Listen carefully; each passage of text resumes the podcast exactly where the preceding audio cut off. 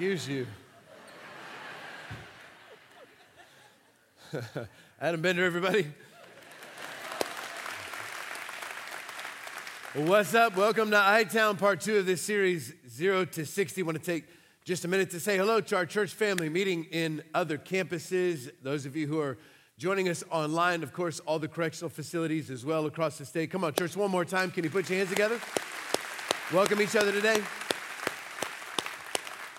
Go ahead and grab something to take some notes with. I believe God is going to speak to us as we study His Word today. If you want to open your Bibles, we'll be in Matthew chapter 7. We'll get to there in just a minute. Before we get to any of that, I want to pause for just a minute and thank Eric for sharing his story. Wasn't that amazing? Can you give it up for him one time? Yeah. I know on the other side of Easter, we have a lot of people who are kind of new to the faith or maybe re engaging in your faith. And I hope you hear his story and the fact that it's never too late to become who you might have been. Eric, as a church family, I want you to know how proud we are of you for the decisions that you have made. And if you're here today and you are hurting and maybe you are hiding some things from the people in your life, I just want you to know that God loves you. He's not out to get you, He is trying to set you free. This church is full of people with stories just like yours. And if you open your heart to Him today, I promise that He will turn your whole life around. And I'm excited today to talk about what it means to follow Jesus. We're going to go to Matthew 7. I want to read you the passage that we're going to study today, and then we'll talk about this beautiful machine behind me. Verse 24, this is Jesus speaking at the end of this sermon that we famously call the Sermon on the Mount. He says, Therefore, everyone who hears these words of mine and puts them into practice is like a wise man who builds his house on the rock. The rain came down and the streams rose and the winds blew and beat against that house, and yet it did not fall because it had its foundation on the rock. But everyone who hears these words of mine and does not put them into practice is like a foolish man who builds his house on the sand. The rain came down and the streams rose and the winds blew and beat against that house, and it fell with a great crash. Jesus today is going to teach us what it means to truly be a disciple of Christ, what it means to follow the Lord. But before we get to that, let's look at this beautiful car that is sitting behind me. I never grew up as a Porsche fan. In fact, I called them Porsche until this week. I learned that that's grammatically incorrect and offensive to the Germans. It's pronounced Porsche. So, in case you're having an argument in your own house of how this is pronounced, it's technically Porsche. This is a Porsche 911 GT3 2022. It is an extremely rare machine. In fact, every dealer I was told in the country only gets one to sell, and this one had to come to, from Florida uh, in order to be owned by a person in Indiana. Uh, it's a gorgeous car, set up to be actually a track car. You know, the thing that's interesting about Porsche is uh, Ferdinand Porsche, who began the company along with a couple friends, never intended to build cars. They actually were design consultants, and Porsche was really involved in a lot of development of military machines. In fact, at the end of World War II, uh, Ferdinand Porsche was arrested on war crimes for things that had happened in World War II. And his son actually had to take over the company, and his son was the one that really began to develop cars. In fact, built the first car with the Porsche name. What Ferdinand was actually popular for was the German government came to him and his design firm and said, We need you to make a car for the people. We need you to design a vehicle that every single person can drive and own. And so they came up with the Volkswagen because the word Volk in German actually means people. So it was a wagon for the people, the people's car, and they actually created the VW Beetle, everybody. And uh, that was actually the beginning of the Porsche company. And so his grandson, also named Ferdinand, designed the Porsche 911. And it was based on some of the specifications of the VW Beetle. So if you've ever looked at a Beetle and thought, that kind of looks like a Porsche, now you know. Now you know. It was in the 1960s that he developed the first 911. And uh, they've been building and refining on that chassis ever since, which is pretty unique. Most car companies develop a car for four or five years and then they get rid of that model line and they bring out a brand new model line, always trying to improve. But the thing that's really cool about Porsche is they have taken something that really is a timeless design and they have just continued to make it better and better. Now, this is really an enthusiast type of car because it has a flat plane uh, six, a flat crank six, so it's, it's different than most engines, and it's naturally aspirated, which means it's not, it doesn't have a turbocharge, which is taking the exhaust and making the engine go faster. Doesn't have a supercharge charger, which takes initial air and makes the engine go faster. And so it's rare to find a naturally aspirated vehicle at this level. And so enthusiasts who really love to drive really love this car for another reason because it comes in a manual. This is a six speed manual transmission, the way the Lord really intended sports cars to be built. In case you were wondering where the church's theological stance is on that, three pedals make for a good car. And so, this one I'm told is a lot of fun to drive. I'm praying and believing in faith that I will be able to walk out that faith in actions and know for sure uh, but unfortunately, I do have a little bit of a reputation uh, that, that is my own fault publicly for my own driving mistakes. And so the owner may not let me touch it. I don't know. We'll see. A couple of things that are interesting about this car it's set up to be a track car. It goes 0 to 60 in the PDK, which is the automatic dual clutch transmission. It'll go 0 to 60 in under three seconds, about 2.9. This one is about 3.3 because the manual, because human error and it's worth the 0.4 seconds to go slower, in my opinion. But uh, it's got this inverted tail wing, which is a little bit unique to this car. In fact, Porsche's never put this wing on a car. A lot of people didn't like it, but it creates tremendous downforce. In fact, uh, the whole thing about this car is that it's very, very good on the track. There's special Michelin tires. It's got a double wishbone suspension in the front that makes it incredibly stable around turns. It just means that the entire wheel assembly can move in order to keep it uh, as flat as possible, as centered as possible, to keep as much contact on the ground as it rounds corners. Stability is one of the main aspects of this car. And then, interestingly enough, another thing I found about Porsches is that they're incredibly durable, which is a wonderful thing and an interesting thing. When you really think about it, you do see a lot of Porsches being driven around town. And I don't know that there's just that many more Porsches than there are maybe Lamborghinis or Ferraris or, or even McLarens in our community. It's just that people that buy all those other cars never drive them. I don't know if you know somebody that has an Italian sports car. Most of them have them for like five, ten years and they put like 400 miles on them. It's like 20 years old and it's got 2,000 miles. You think, like, what was the point in buying the car in the first? I just think you ought to enjoy, if you're gonna own one, if you're gonna spend that much money on a car, you might as well drive it, right? Well, Porsche owners are known for that. They'll put 20, 30,000 miles on their cars because they just love the thrill of driving, and it's a very durable car, very stable, very durable. That's really important when you're going fast around corners. I don't know if any of you here like going fast, but I can personally attest to the fact that you can buy American cars that will go really fast, but they are very dangerous. They do not have the aspects that these cars have that allow you to be safe. In fact, I've never uh, gotten into a major accident, praise the Lord, in a vehicle. But a couple of uh, years ago, we did buy our kids this super fast go kart that's big enough for me to get in. And so, you know, I just thought being a good father, it's important to test the limits of the machine before you give it to the kids. And so we gave it to them on Christmas, and before any of them had a chance to drive, I was like, let me show you. So I jump in, didn't put my seatbelt on, wasn't wearing a helmet, and I start flying around. This thing goes like 35 miles an hour.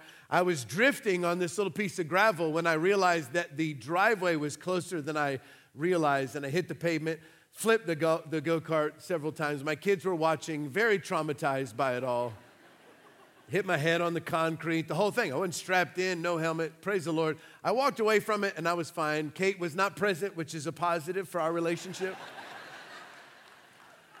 and then, really, it actually worked out because it sobered all the kids to, like, this is dangerous and you should drive slow. And so they've all been pretty cautious. Of course, after I replaced the roll cage that I broke before they ever got a chance to drive it. But that's not the point. The point the point is that stability is important in life.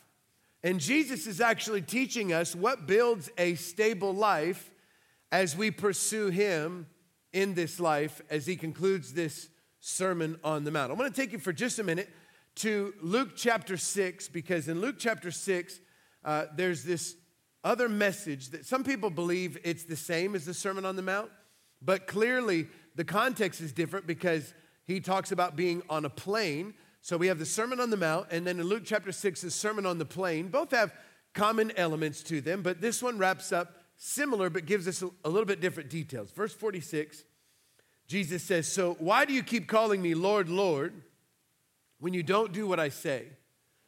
Now, listen, I just want to pause for a minute and tell you we have a race car on the stage, and we love enjoying church. But I'm gonna pastor you a little bit today, okay?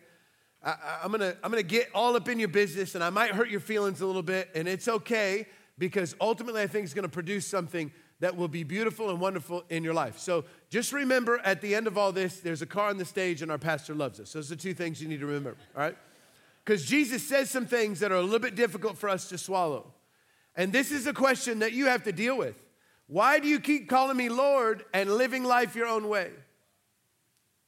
Why do you keep showing up at church and listening to the word taught and yet not reconciling the areas of your life that don't align to God's word? Why do we keep why do we keep fooling ourselves in all of this? Like the truth is, we have got to listen to the teachings of Jesus and learn how to submit our lives. I love what Eric said. I had to get to the place that I just made him the Lord of my whole life. You can't have pockets where you're like, I'll give you this, but I'm not going to give you that. Jesus said, Why do you keep following? Me? He's just calling people out. Why do you keep following me? And yet you don't do what I say. Verse 47 I will show you what it's like when someone comes to me and listens to my teaching and then follows it. It's like a person building a house who digs deep and lays the foundation on solid rock. When the floodwaters rose and break against the house, it stands because it is well built. But anyone who hears and doesn't obey is like a person who builds their house right on the ground without a foundation. When the floods sweep down against the house, it will collapse into a heap of ruins. So here we most likely have two different sermons with same content. In fact, a lot of theologians just believe Jesus was an evangelist and that he had a road message. That he basically kind of taught this same message nearly everywhere he went over and over and over. Chances are the disciples heard this sermon hundreds of times because Jesus was trying to reframe people's perspective. We've talked a lot at church about how the Jewish people were expecting a Messiah who would overthrow the Roman government, establish a independent Jewish government, and then they would enjoy prosperity and peace in this life. And so Jesus was already working in his earthly ministry, his teaching ministry, to help people understand it's probably not what you expect. He's redefining what it means to be a follower of Christ. He's setting the standards for really what a true disciple is in both the Sermon on the Plain and the Sermon on the Mount. And here he's kind of concluding the whole thoughts of those passages with the simple concept that there are really two different types of disciples. And I would put out there today that there are also two different types of Christians alive in the church today, just as there were in Jesus' time. You have those who hear what Jesus teaches and then they obey. And you have others who hear what Jesus teaches and they choose to live their own way. Jesus said, Those who hear what I am saying and then put it in practice in their lives are very wise and have a solid foundation, a life built on the rock or a relationship with Christ. And then there are those who do not do what I say. They hear, but they're not putting it into practice. And they're like people who would build a house on sand. And eventually, that is all going to fall apart. A couple of things I want you to see before we jump into our study. The first thing is that Jesus is talking about building life on sand. That seems ridiculous to all of us because if you're like me, really, I know we have clay around here, but when I think sand, I think Destin, I think Hawaii, I think beautiful beaches in the Philippines. I think of this really soft sand, and you think, what idiot would build a house on any of that and think that it's ever gonna stand? That seems ridiculous. So I did a little bit of study this week, and I found that there's this specific kind of sand called alluvial sand. And what Jesus is doing is he's just using his environment. Just like today, we're using this beautiful car to communicate spiritual truths Jesus is sitting on the mountain here in the mount uh, on the Sermon on the Mount. And, and I think it's actually fascinating because actually I found out that we've got it all backwards in the American church, and maybe, uh, maybe we should make some adjustments because it said that Jesus went up to the top of the mountain and he sat and the people came and he taught. And I thought that was strange, so I did some research and I found out in Jesus' day it was common for the speaker to sit and for the people to stand. And so I think we have it backwards. I suggest next week we take out all the seats and I'll sit and you guys stand for a while and you'll figure out what it's like. It's not so great standing up all service. Maybe you'll pay attention a little bit more. You won't be falling asleep. I'm joking. I, I don't see anybody fall asleep. Okay, here's the point.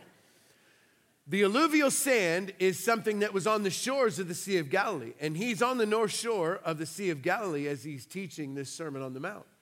So he's using elements of everyday life, and he's saying, people would build on the sand. Well, the alluvial sand is full of rock and sediment. And what would happen is in the summer months, all of that would settle and it would be as hard as rock. So, deceptively, it would seem like that would be a pretty solid base to build a house on. And so, we have to understand the context because the devil's very good in our own lives of coming along and saying, Look, this inappropriate relationship's not gonna hurt you, and it's not a big deal for you to just fudge the numbers there. It's not a big deal for you to, to, to just go above and beyond, or just to tell a little bit of a, a lie, or just to do this little thing. I know the Bible speaks against it, but it's fine. It's a firm foundation, it'll be okay. He deceives us sometimes. But Jesus was teaching them hey, that sand looks solid in the summertime, but the spring rains are coming the winter rains are coming, the winter wind is coming. And the reality is that foundation will be exposed. The fact that that person is just built on the sand and didn't do the heavy lifting of digging down to build any kind of foundation will eventually be exposed and their life is eventually going to fall apart. You may think that you can just get your fire insurance and then live all, all kinds of your life or parts of your life not surrendered to the teachings of Jesus and that you're going to skate by and be fine. But whether it's in this life or in the life to come, there will come a time that you'll have to give an account for your life. There will be a moment that what you have built with is exposed. In fact, in 1 Corinthians, Paul talks about standing before God and how he laid the foundation as an expert builder, which is on the relationship with Jesus Christ. But then we get to choose if we build with gold, silver, stone, wood, hay, or stubble. And everything that's not built with purity is going to be burned as we stand before God, and we'll be rewarded for whatever's left.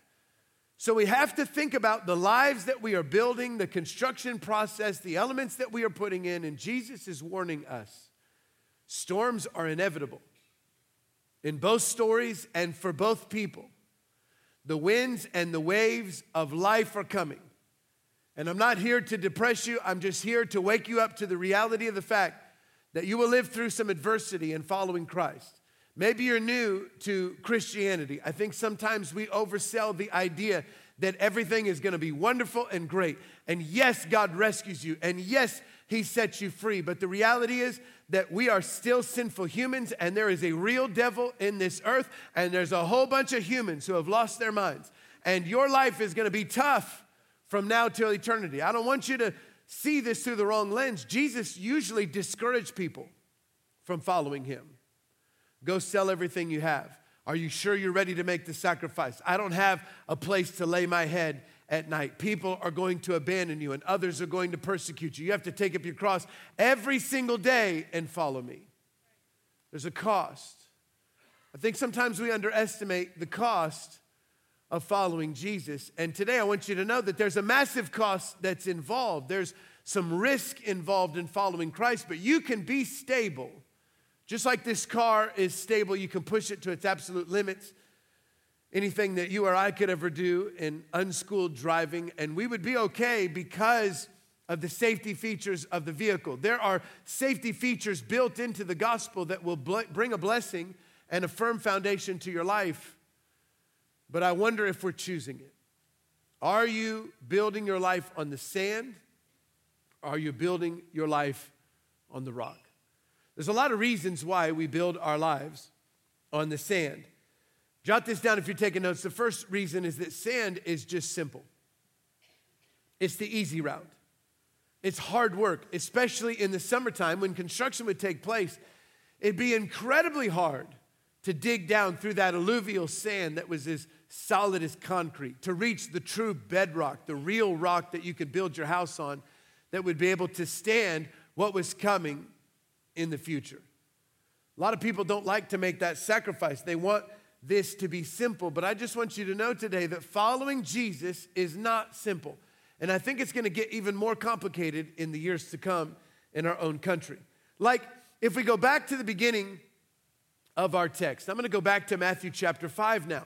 We're going to work our way through the Sermon on the Mount, and we certainly don't have even close to enough time to barely touch on these principles. The, one of the best sermons that Jesus has ever given, and you could, I mean, there's hundreds of thousands of sermons and probably hundreds of thousands of books that have been written just examining these three chapters. So we do not have time, Matthew chapter 5, chapter 6, chapter 7, we don't have time in this message to break down all that's in this amazing sermon. But at the end of the Beatitudes, that first little section from Matthew chapter 5, verse 11 says, God blesses you when people mock you and persecute you and lie about you and say all sorts of evil things against you because you are my followers.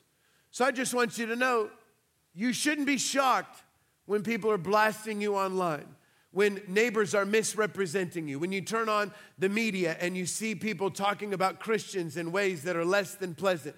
Jesus said, Don't be surprised by all of this and realize there is a blessing that comes, but it's complicated. It's not simple. What's simple is to say, hey, yeah, I know that that's not uh, cu- culturally popular to stand for that moral uh, thing that the Bible says. So we'll just, it's okay. We just won't do that anymore. We just won't believe that anymore. We'll just embrace what the world says because we certainly don't want to be seen as hateful or, or as mean or as judgmental. And so we'll just throw those things out. Well, I'm just telling you, if you do that, your faith is built on sand. You don't have a solid foundation. Jesus goes on to say in verse 13 more things that are complicated. You are the salt of the earth. Now, it's an interesting statement because obviously salt preserves, and I do believe there's, with the power of the Holy Spirit, there's a restraining force in the body of Christ before the rapture, uh, in the rise of the Antichrist and all the end times. I, I'm not here to get into a bunch of eschatology, but there's definitely the concept that, you know, the church is there in the beginning of the book of Revelation, but then it's gone. Like early chapters, it's dismissed. Probably the rapture happens. You don't really hear about it throughout the rest of what happens. The word church doesn't show up in the rest of Revelation. So I believe that we are a preserving force in the earth, but more important, we are supposed to bring flavor to the idea of following Christ. Because I don't know if you know this, but salt tastes good on everything. Can I get an amen in God's house today? Those low sodium diets, that's for the birds, man. Salt it all, I say. Salt tastes great. And the Bible says, You are the salt of the earth. So check it out. This is what's complicated. Two verses before, the world is hating you and lying about you and attacking you and persecuting you. And in the midst of all of that, you got to put a smile on your face and keep a pep in your step because you're supposed to be the thing that brings flavor to following Christ. So while the world is hating on you, the last thing that we need to do is be mad and judgmental and hateful towards the world. Because that's not who God has called us to be. That's not who Jesus was. We have to stop being known for what we're against. We have to be known for what we're for. Hello.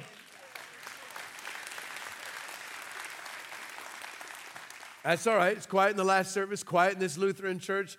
I'm going to keep preaching. he says, but what if it's lost its flavor? Eh, can you make it salty again? It has to be thrown out. We're no good for the kingdom. We can't fulfill our purpose because what? Verse 14, we're the light of the world. Not only are we the salt that's supposed to help things taste better, but we're the light that is supposed to shine bright to dispel the darkness. So people would look at our marriages, they'd look at our kids, they'd look at our finances, they'd look at our joy, and they'd say, Man, there's something different about you. Everybody hates you, they keep lying about you, they keep attacking you, and yet you're still got your shoulders back and your head held high, and you're still full of love, and you're still taking care of people. Because look, it says, it says, No one lights a lamp and puts it under a, a basket. No, instead, it's placed on a stand and it gives light to everyone in the house. And in the same way, here's how our light shines go out and love people through good deeds. Let it shine for all to see so that everyone will praise your Father in heaven. We're supposed to be the ones that are out there loving the loveless and clothing the naked and feeding the hungry and doing the good things that Jesus did. He went about doing good and healing all who are under the power of the devil. That's our role. The government is bloated because the church is inactive. They're trying to do what we've been called to do. And so we need to step up and we need to serve and we need to give and we need to love because that's who God's called us to be. Because think about it for a minute. It's easy for them to throw stones at churches that take phone calls and say, yeah, we don't let people that don't believe like us or live like us or sexually orient like us or vote like us attend with us, which I think is absolute garbage. Everyone is welcome in the doors of God's house. Everyone is welcome at the foot of the Master. Everyone is welcome at iTown, whether you believe like us or not. It's one thing for the world to say that, but it's hard for them to say that when, yeah, I hate that church. Man, they're always around feeding people. All they ever do is love people. All they ever do is pay for people's bills. All they ever do is take in the homeless. All they ever do is bring clothes. All they ever do is show up at every crisis and bring water. We're supposed to live out the life that Jesus has called us to live. That's not simple. Simple as I'm going to attend for an hour on the weekend and I'm never going to speak up and I'm never going to stand up for Jesus and I'm never going to wade into controversial topics and I'll change my belief system based on whatever the changing winds of life are just so I never get in any conflict. Listen, I'm sorry to tell you this, but you are not following Jesus. Your life is built on sand. And when the storm comes, you will fall with a crash. Jesus did not call us to simplicity. Verse 43 of Matthew chapter 5 You have heard that it was said, Love your neighbor and hate your enemy. Can I get a good amen in, in church? That sounds right. Jesus, that's good preaching. But I tell you, love your enemies and pray for those who persecute you. Y'all know that deep is not hard to understand. You know, sometimes you leave church, not this church, but a church, some church, or maybe an online message. You go, Whoo, that was deep. What are you talking about? I don't know. It was deep. All them Greek words, and I'm not real sure. No, deep is how about all the people that are suing you and posting about you and betraying you and firing you? Can you imagine waking up and praying, God, I just thank you today for Bob, whoever that is. I pray your blessing upon his marriage today. I ask that they be closer than ever. God, I thank you that your favor will shine upon him. Bless his business. Bless his children. God, bless his health. I pray that he would just, everything that he touches would have the favor of God on his life. That's not prayers we pray. When someone's attacking us and trying to destroy us, we pray, God, we thank you today that your judgment is better than ours. So get him, Lord, in Jesus' name. I pray that his health fails. I pray that his sin finds him out. I pray that the media destroy him. You would bring him to his knees. In Jesus' name. Praise the Lord. I prayed prayers like that.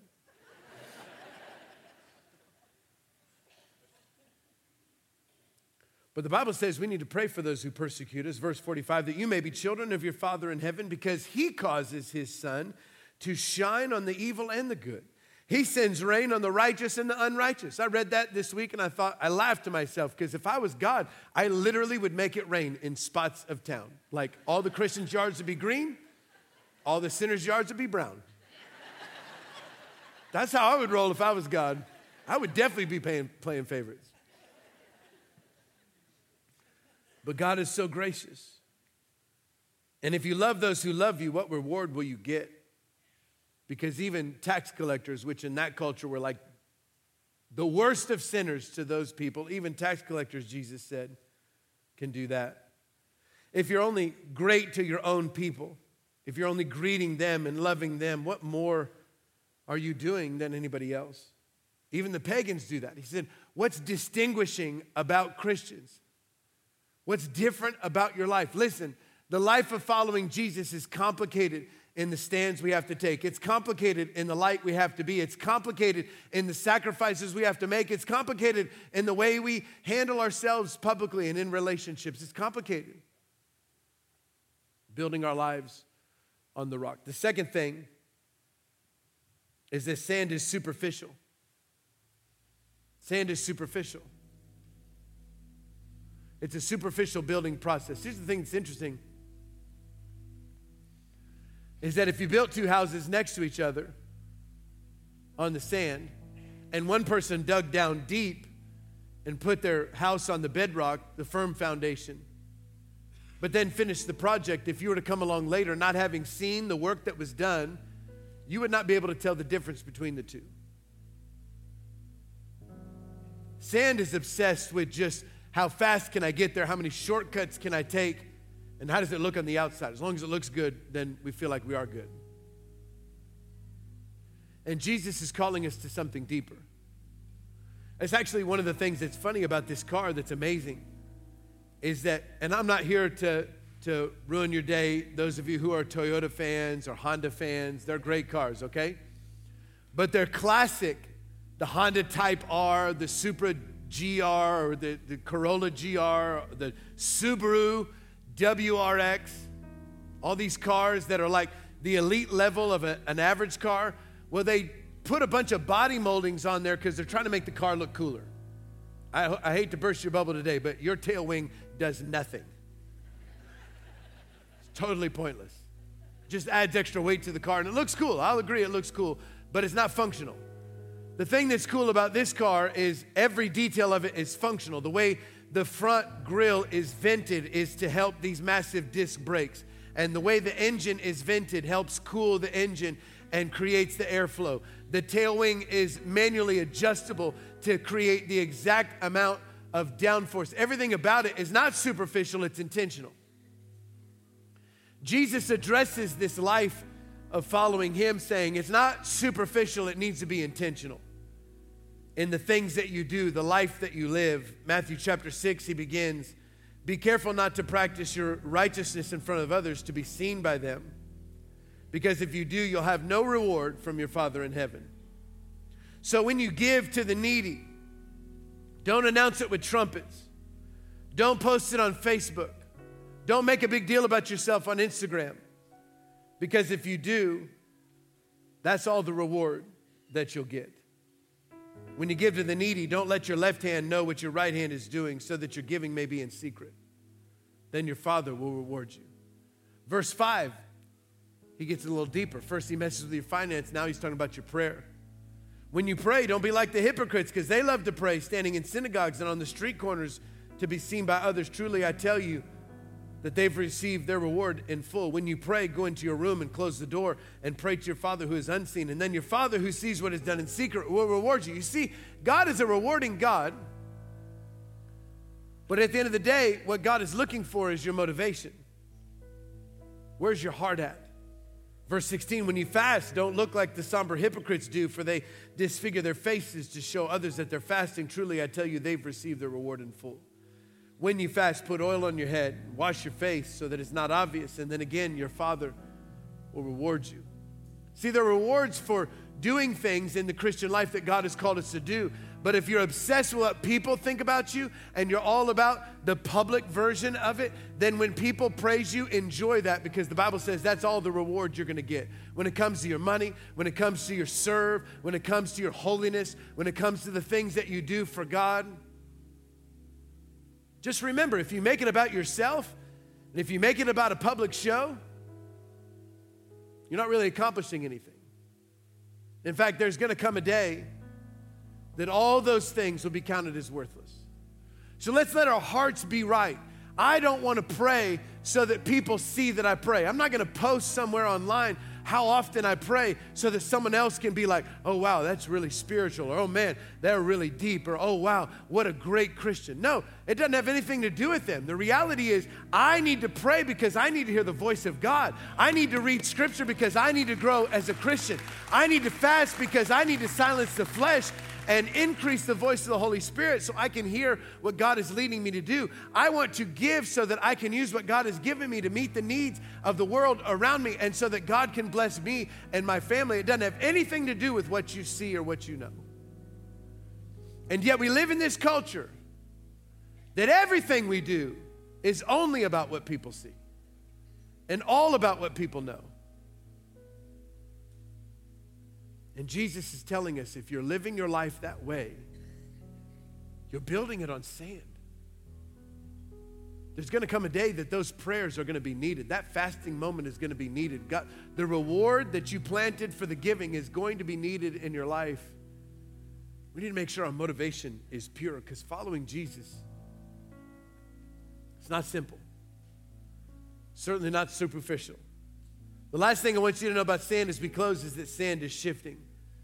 The one thing that I am confident about as we began the message, I want to say it to you again storms are inevitable. There are relational storms that come into your life. There are financial storms that may come into your life. People will betray you. Someone's going to let you down. Something's going to happen in your finances. You never know exactly what it is. Maybe something attacks your health. We live in a very broken world that is full of sin.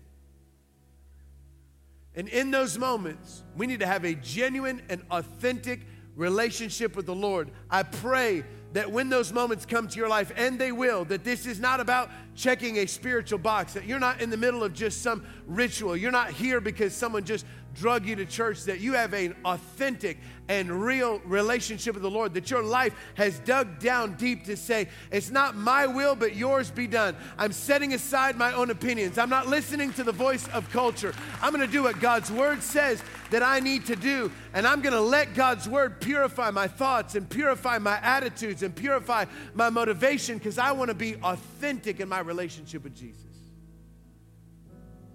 Because at the end of the day, that's all He wants. Everything else in this life will let you down.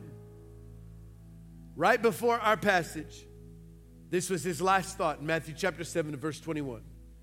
Not everyone who says to me, Lord, Lord, will enter the kingdom of heaven, but only the one who does the will of my Father. Many will say to me on that day, the day of judgment, when we stand before the Lord, Lord, Lord, did we not prophesy in your name? Did we not drive out demons and perform many miracles? And then I will tell them plainly, I never knew you. Away from me, evildoers. There'll be a lot of people when we stand before God face to face who showed up at church, gave in the offering, served on the team, but we're just going through the motions because that's what you're supposed to do. And my heart breaks to think that a single person at iTown would be counted in that number. Because the true question when we meet Jesus face to face will not be what have you done for God and what are other people's opinions of you. It'll be did you know him? When Jesus said, Depart from me, I never knew you, that word "knew" in the Greek New Testament is the word ginosko. It means to know by encountering, to have an authentic relationship. God doesn't want you to study him, He wants you to know him. If you want to build a solid life because the storms are coming, you have to get an authentic relationship with Jesus. With every head bowed and every eye closed, I want to pray for every single person in our church that God would help us to do the heavy lifting of following Jesus, that we would take up our cross, that we would dig down to build a life on the firm foundation of the rock of Jesus Christ. I want to pray that God would set us free from the expectations of others and living for the appearance of others, coming up with our own standards, our own morality. That we'd build our lives on the firm foundation of Jesus. But first, I wonder how many of you are here today, and maybe you're in a storm. Maybe things are falling apart around you. I want you to know the only thing that can hold you firm in those moments is Jesus.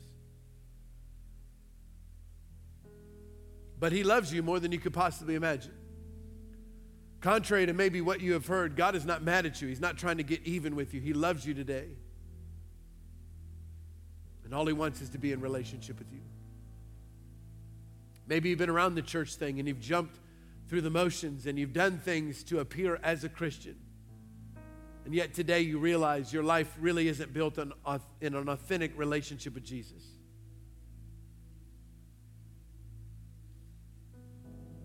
Maybe others of you have never known him. I want you to know how much He loves you today. And if you open your heart to Him, I believe this miracle called salvation will take place in your heart where God makes you into a brand new person. You get this brand new life.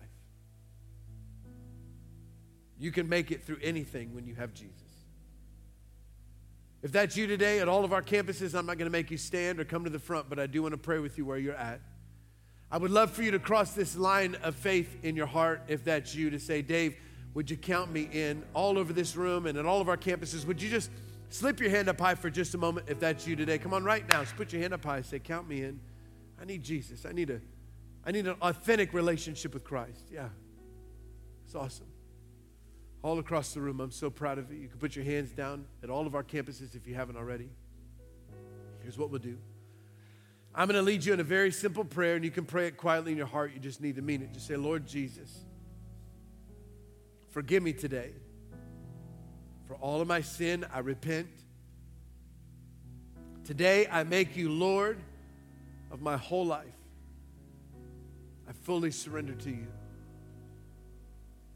Come and fill me with your Holy Spirit and help me to live this life for you. Just tell him one more time God, I give you my life. In Jesus' name I pray. Lord, I thank you for this amazing church. I pray that you would help us to be authentic followers of Jesus, that we would build our lives on the firm foundation of Jesus. We thank you for how good you are to every single one of us. And God, in the midst of the storm, we thank you that you're an ever present help. For those that are in adversity, for those that are in crisis today, we thank you for how much you love us and how present you are in those moments. You promised in your word that our house would stand. So we hold on to that promise today. We love you. In Jesus' name we pray. And all God's people said, Amen. Amen. Come on, church, would you help me celebrate with those who prayed that prayer today?